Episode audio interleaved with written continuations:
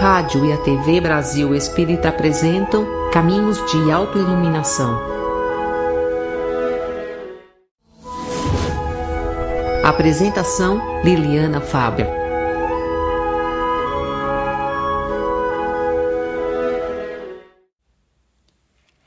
Gotas de óleo. Num quarto modesto, o doente grave pedia silêncio mas a velha porta rangia nas dobradiças cada vez que alguém a abria ou fechava. O momento solicitava quietude, mas não era oportuno para a reparação adequada. Com a passagem do médico, a porta rangia nas idas e vindas do enfermeiro, no trânsito dos familiares e amigos, eis a porta a chiar estridente. Aquela circunstância trazia ao enfermo e a todos que lhe prestavam assistência e carinho verdadeira guerra de nervos. Contudo, depois de várias horas de incômodo, chegou um vizinho e colocou algumas gotas de óleo lubrificante na antiga engrenagem e a porta silenciou tranquila e obediente. A lição é singela, mas muito expressiva em muitas ocasiões há tumulto dentro de nossos lares, no ambiente de trabalho, numa reunião qualquer. São as dobradiças das relações fazendo barulho inconveniente. São problemas complexos, conflitos, inquietações, abalos. Entretanto, na maioria dos casos, nós podemos apresentar a cooperação definitiva para a extinção das discórdias. Basta que lembremos do recurso infalível de algumas notas de compreensão e a situação muda. Algumas gotas de perdão acabam de imediato com o chiado das discussões mais calorosas. Gotas de paciência no momento oportuno podem evitar grandes dissabores. Poucas gotas de carinho penetram as barreiras mais sólidas e produzem efeitos duradouros e salutares. Algumas notas de solidariedade e fraternidade podem conter uma guerra de muitos anos. É com algumas gotas de amor que as mães dedicadas abrem as portas mais emperradas dos corações confiados à sua guarda. São as gotas de puro afeto que penetram e dulcificam as almas ressecadas de esposas e esposos, ajudando na manutenção da convivência duradoura. Nas relações de amizade, por vezes, algumas notas de afeição são suficientes para lubrificar as engrenagens e evitar os ruídos estridentes da discórdia e da intolerância. Desta forma, quando você perceber que as dobradiças das relações estão fazendo barulho inconveniente, não espere que o vizinho venha solucionar o problema. Lembre-se que você poderá silenciar qualquer discórdia, lançando mão do óleo lubrificante do amor, útil em qualquer circunstância e sem contraindicação. Não é preciso grandes virtudes para lograr êxito nessa empreitada. Basta agir com sabedoria e bom senso. Às vezes são necessárias apenas algumas gotas de silêncio para conter o ruído desagradável de uma discussão infeliz. E se você é daqueles que pensa que os pequenos gestos nada significam, lembre-se de que as grandes montanhas são construídas de pequenos grãos de areia. Pense nisso. Assim, com essa mensagem que nos traz tanto entendimento, tanta sabedoria e tanta reflexão, nós cumprimentamos vocês, queridos amigos, Queridos irmãos, em mais uma jornada iluminativa, eu, Liliana Fábia, aqui na Rádio Brasil Espírita, no programa Caminhos de Autoiluminação. desejando do fundo do coração que nesta noite todos possam se encontrar em paz, desejando que as mensagens discutidas, refletidas nessa noite possa fazer eco no seu coração, promovendo transformações profundas, fazendo com que você modifique sua forma de enxergar alguns aspectos da vida, transformando-se, ampliando, dilatando as fronteiras da sua compreensão. Agradeço enormemente essa companhia generosa aqui no site da Rádio Brasil Espírita, também nas diferentes plataformas de áudio. Seja bem-vindo ao nosso programa Caminhos de Autoiluminação. É uma alegria tê-los aqui conosco. Você que se encontra, por exemplo, retornando do seu trabalho, da faculdade, organizando algumas coisas dentro do seu próprio lar, Agradeço esse carinho e espero que seja uma boa e agradável companhia. Hoje nós estaremos falando a respeito de um tema cujo título é sobre a irritabilidade. Quem de nós já não nos vimos com aquela sensação de irritação? Aliás, dentro dessa era da instantaneidade, das coisas que são rápidas, obtidas no estalar de dedos. Nós temos nos desacostumados, nos desacostumado ao exercício da paciência. Como é comum nos defrontarmos com situações e manifestações de irritabilidade, o que nos faz pensar o que tem acontecido conosco, o que tem ocorrido com cada um de nós que estamos nos tornando seres tão impacientes, irritadiços? Será que nós temos caminhado em trilhas, em trilhas que têm nos empurrado para o cansaço, para a exaustão, que confere na maioria das vezes uma tendência natural à irritabilidade, pois que a exaustão vai minando as fibras da nossa alma, fazendo com que às vezes adotemos posturas irrefletidas, impulsivas e que geralmente têm como veículo maior a irritabilidade. Então, nesse sentido, nada mais oportuno do que trazermos nessa noite para pensarmos sobre a irritabilidade um livro cujo título chama-se Calma Bem oportuno, não é verdade? Pois é, é um livro de Emmanuel sob a psicografia de Divaldo Pereira, perdão, de Francisco Cândido Xavier. É um livro até antigo, intitulado Calma. E nesta obra, Emmanuel vem trazer uma mensagem cujo título é Podando Irritações. Então, pelo título, a gente já imagina o que é que Emmanuel Emmanuel espera de nós.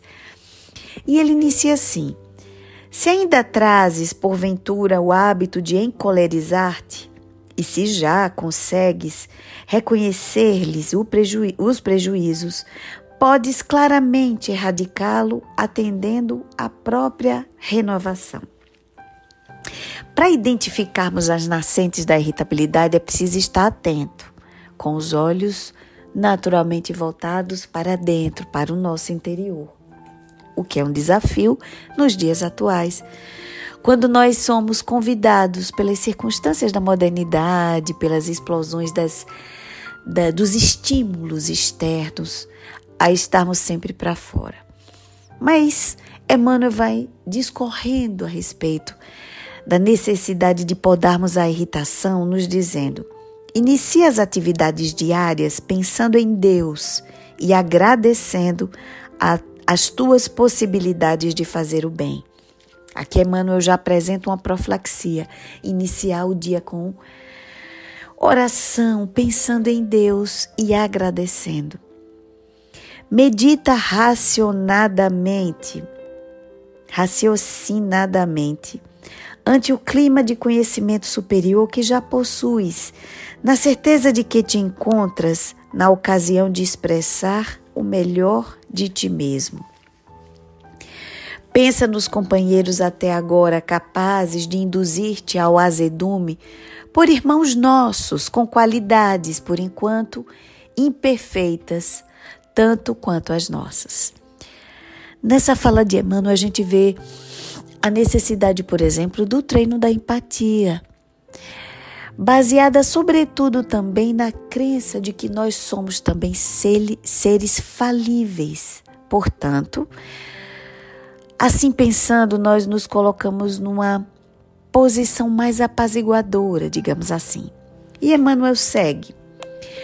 Se algum traço de amargura se te fixa no coração relativamente ao comportamento infeliz de alguém, através de ações que consideres lesivas aos teus sentimentos, desculpa esse alguém, procurando esquecer-lhe a falta naturalmente impensada.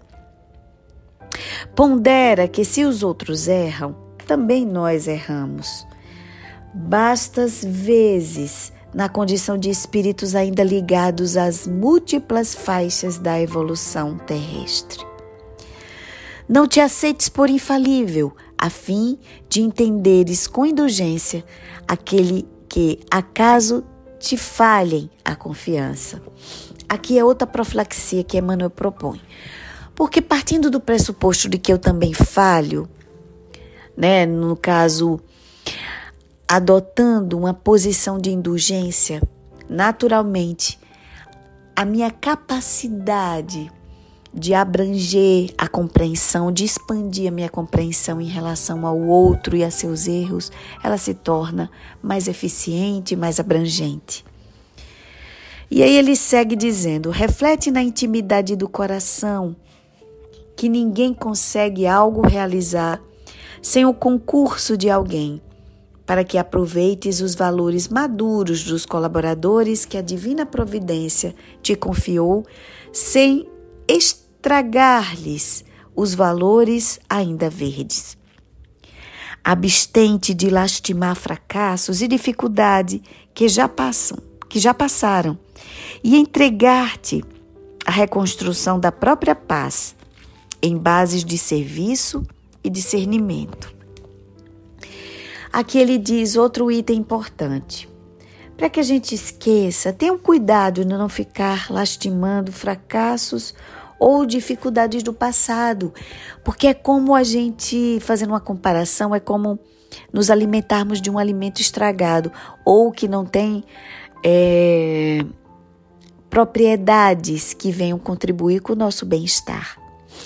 Então, evitemos essa postura de ficar trazendo do passado aspectos que não nos acrescentam. E ele conclui dizendo: Não nos esqueçamos de que, nas mais complicadas circunstâncias, a vida nos requisita a prática do bem e que, por isso mesmo, qualquer ocasião para cada um de nós é tempo de compreender e abençoar, auxiliar e servir. Aqui dizendo, tentando relativizar e torna mais mais leve a percepção de que a vida sim vai nos oferecer desafios, mas que todos eles têm um propósito e que todos eles ao final nos traz oportunidades para compreender, abençoar, auxiliar e servir e por conseguinte aprender. Assim, nesse desafio que constitui nos mantermos serenos diante dos estímulos nocivos nos quais nós estamos ainda mergulhados, devemos pensar que a irritabilidade vai corroendo as fibras da nossa alma, como ferrugem que vai é, aos poucos corroendo o ferro, destruindo de dentro para fora, tornando-os, em determinado momento, frágeis. As estruturas ferras é, é, de ferro se tornam frágeis com a influência constante, contínua e sutil do ferrugem, da ferrugem. Então, que possamos pensar sobre isso e ainda nessa perspectiva, refletindo sobre a irritabilidade, nós vamos trazer a obra Vida Plena do espírito Joana de Ângeles sob a psico, psicografia de Divaldo Pereira Franco. E nesse livro, dentre as, as mensagens maravilhosas que Joana aborda, ela vem nos trazer um capítulo exatamente sobre a ira. E nós vamos discorrer junto com vocês alguns aspectos que a veneranda Joana traz para nós. E ela diz: evita, já nos convidando a uma postura de cuidado, ela nos diz: evita a, a qualquer preço a vitória da ira sobre tua, tua serenidade. A ira é filha espúria do orgulho, que se sente ferido toda vez que as circunstâncias se apresentam em desacordo com qualquer ocorrência. Desde o mitológico fraticídio de Caim contra Abel, vitimado pela chama da ira, considerando a injustiça de Deus para com ele, permanece como labareda a arder indefinidamente na sociedade. Aqui ela nos dizendo que a ira é como esse elemento que ainda circunda, circula nas entranhas da sociedade. E como nós vivemos períodos desafiadores no sentido de que nos tornamos extremistas, intolerantes às manifestações às vezes contrárias à nossa opinião pessoal, por exemplo. A intolerância que vai se infiltrando aos poucos em relação à forma do outro pensar, sentir, amar, vestir-se, das posturas adotadas em relação ao sagrado, ao religioso, às suas formas de concepção política, nos tornamos seres extremamente irritadiços, brutalizados, a ponto de partirmos para a ignorância, para a agressão física às vezes. Sendo que esses extremos vão começando com as sutis manifestações de irritabilidade. E aí Joana nos alerta, sorrateira e disfarçada, encontra-se no imo da criatura humana, aguardando a faísca que a combure e suas consequências são imprevisíveis. Podemos identificá-la em muitas situações comportamentais, abrindo porta para os desastres morais que assolam a humanidade. É uma reação emocional inesperada, imprevisível e cruel. Os dicionaristas vão dizer Joana, vai nos dizer Joana, afirmam que é uma reação natural ante uma injustiça. No entanto, depende muito de como se considere o que é tido como injustiça, em razão dos interesses em jogo. Muitos indicentes se acumulam no imo dos seres humanos até que de repente alguma insignificância explode em atitude agressiva, sempre infeliz. Então são aqueles pequenos gestos que vão ali a conta gotas causando essas fissuras, endurecendo as fibras da paciência, fazendo com que a gente se torne explosivo, reativo e não reflexivo diante das nossas próprias atitudes. E ela segue, não sendo reprimida desde as suas primeiras manifestações, quando nos diálogos acalorados transforma-se em altercação e de imediato explode com uma força incontrolada, tornando-se responsável por ações incompatíveis com a dignidade humana. Não a justifiques como quando fores vítimas da sua ação nefasta. Nada há que sirva de desculpa pela ocorrência doentia dessa serpente venenosa e implacável. Utiliza-se da disciplina moral para contê-la e depois diluí-la. Males sem conto resultam dessa hidra de lerna, que sempre se renova e termina por envenenar o seu portador.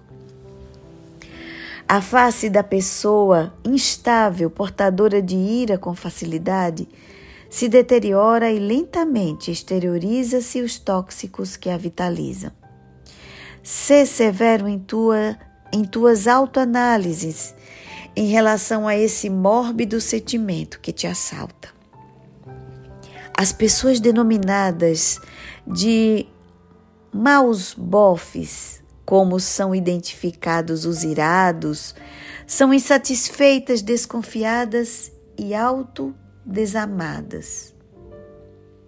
Mediante os seus conflitos emocionais, não conseguindo dominar-se, precisam ser temidas, porque não conseguem ser amadas. Seja qual for a situação em que te encontres, respeita o outro, não vivendo armado contra todos. Desconheces os padecimentos daqueles que vês de momento como teu inimigo em razão de alguma atitude que te atinja desagradavelmente. É provável que não houve intenção e, se o fez com objetivo perverso, não, des, não desças ao seu patamar de primitivismo espiritual. É muito mais fácil encontrar-se pessoas em estado de desespero, dominadas pelos instintos primários, do que cidadãos educados formando, formando grupos sociais edificantes. A ira é mais comum no indivíduo que não teve oportunidade de dominar as ambições enfermiças do seu processo de crescimento moral. Aqui Joana nos convida a esse olhar compassivo diante daqueles que se comportam de modo a deixar a ira ser o principal veículo e condutor das suas ações. A ira ser essa principal condutora das suas ações. E aí ela diz que constitui um desafio porque não faltam situações que lhe estimulem o surgimento ou a mantenha em atividade frequente. Às vezes nós nos deixamos também tomar pela ira, quando sem perceber vamos nos envolvendo, quando, como nós falamos um pouco anteriormente, né? Nas atividades que vão nos causando cansaço, fadiga, exaustão. Diante da exaustão, muitos profissionais acabam chegando ao que se chama e que se fala hoje sobre a síndrome de burnout, a síndrome do esgotamento. Nesses processos, tamanha é a dificuldade de recomposição energética, da sua energia mental, a criatura vai enveredando pelo esgotamento físico e mental e, por conseguinte, emocional, tornando-se extremamente impulsivo nas suas relações. Então, que tenhamos cuidado. Quando nós percebemos aquela faísca de irritabilidade, que é o combustível para a ira, devemos acalmar, silenciar por alguns instantes, tomar um copo com água que seja, respirar profundo, para que possamos nos apaziguar, deixarmos-nos envolver por vibrações mais elevadas. E nesse instante vale até uma oração que é tão rica e profunda e que é capaz de nos fazer elevar e nos sintonizar com o alto. Mas ainda nesse aspecto, já caminhando para suas mensagens finais, Joana de Ângeles vem dizer que a ira manifesta-se de mil formas, inclusive contra aquele que a padece. Pessoas, às vezes, tentando realizar tarefas dignificantes porque os resultados não são os aguardados naquele momento, golpeiam paredes e tudo que encontram pela frente. Autoagridem-se, ferem-se, arrebentam objetos e instrumentos que estavam utilizando rompem papéis de anotações, queimam ou rasgam livros e cadernos, blasfemam numa fúria incontrolável. Essa rebeldia do orgulho desgasta o sistema nervoso, produz irregularidades cardíacas e atrai espíritos infelizes que se comprazem em atormentá-las. No capítulo das obsessões, a ira desempenha um papel fundamental em razão da velocidade com que irrompe sem dar lugar à reflexão, à paciência, à razão. É semelhante a um relâmpago. Simples a princípio, essa inarmonia emocional tende a complicar-se, esmagando os sentimentos saudáveis e conduz as suas vítimas a situações deploráveis. À medida que logres diluir os impulsos da ira, gozarás de saúde sob todos os aspectos e avançarás na conquista de valores inestimáveis do Espírito. E aí recomenda-nos Joana: jamais te arrependerás por haver dominado o impulso da ira quando sejas visitado pela sua impetuosidade. Constatarás que, contornando o gatilho do desespero, recuperas a serenidade e consegues conquistar e vencer o desafio ou quem o gerou, dificultando-te o comportamento. Muitas amizades bem construídas surgiram em momentos difíceis do relacionamento, após superado o problema inicial. Pelo contrário, toda vez que houve aceitação do impulso perverso, foram geradas situações que arrastam desnecessariamente por muito tempo e algumas vezes são transferidas para futuras existências. A disciplina da ira pode começar com o treinamento do silêncio ante as ofensas.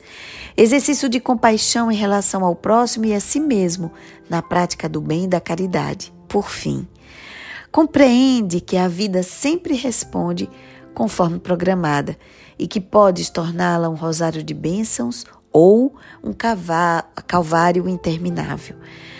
O que não conseguires de imediato, aguarda treina e quando te afligires, não retribuas com um aguilhão semelhante.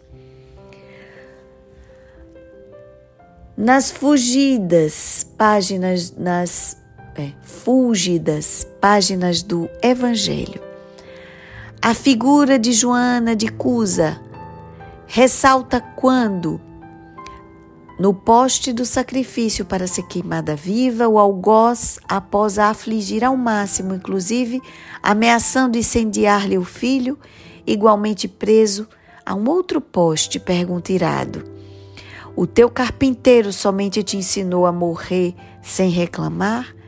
E ela respondeu serena: Não, somente a isso, mas também a vos amar e a vos perdoar. Quando começares a vencer a ira, verás que a existência se te tornará leve fardo com suaves testemunhos. Irar-se nunca, recomenda-nos Joana.